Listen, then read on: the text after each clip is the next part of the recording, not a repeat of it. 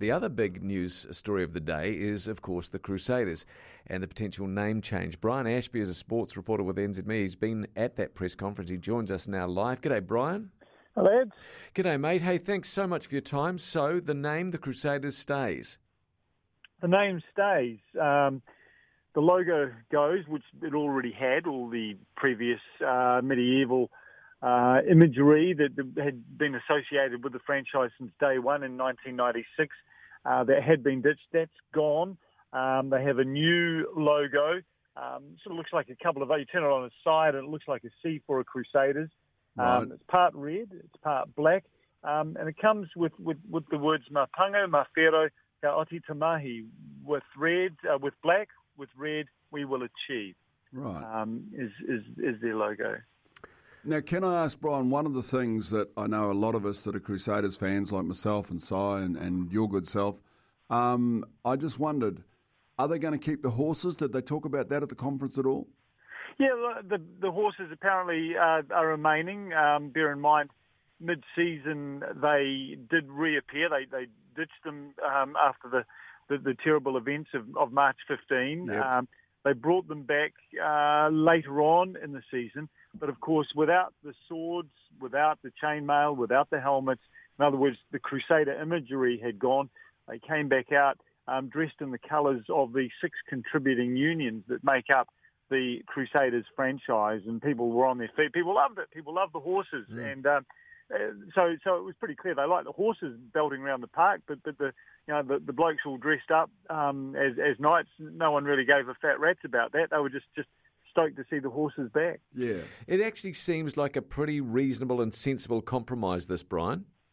Yeah, um, I, I, don't disagree with it. It's certainly been, we, we, we sort of had a full, um, a full video presentation and, and briefing and, you know, being very sort of cynical reporter, you don't want to get caught up in the marketing side of what they're, they're going about. And, and neither were they trying to sort of hoodwink us in, in any way, but it has been a very in-depth, very robust process that they have gone through. There's a lot of talk about, um, you know, the, the the being inclusive uh, on, on on many different levels, particularly you know, all levels of, of the community.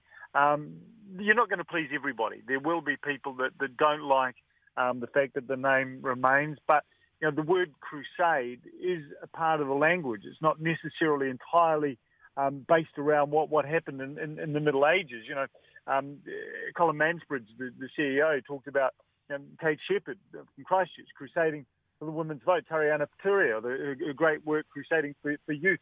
Um, Greta Thunberg, uh, you know, at the moment with, with, with, the environment, crusading for the environment. So, you know, it's a word that isn't going to go away. Um, it's been clearly a difficult one for them, but they see themselves as, as crusading for, for good things with, with, within the com- community uh, and inclusiveness for, for one and all. Brian, last thing from me. One of the things that I understand is that the Crusaders organisation, in making this decision, they canvassed a, a large number of people, didn't they?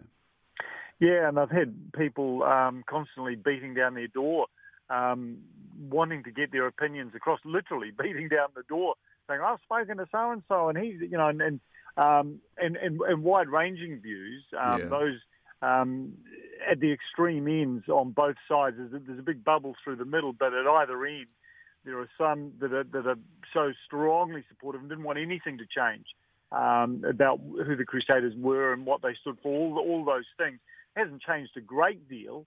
Um, it's just underlined the values that have always been there, and, and they've been packaged in a different way. Um, then you've got, as I said before, those, those who perhaps you know you, are not going to please. Um, some of them, for whatever reasons, um, hey, they might just bloody hate the Crusaders as a rugby franchise. They some might hate rugby, others have more um, um, perhaps rounded reasons, religious, re- whatever um, yeah. reason for for wanting to see the change. Not too many of them but they have gone very deeply, um, spoken to, to, stakeholders in all levels. Um, former players were concerned about their, their, their, past legacy and so on. Those that they have consulted with the changes um, uh, seem to be receiving them in a fairly positive sort of way. Brian, thank you very much for your time, mate. Good stuff. Thank you, Brian. No Take problem. care, mate.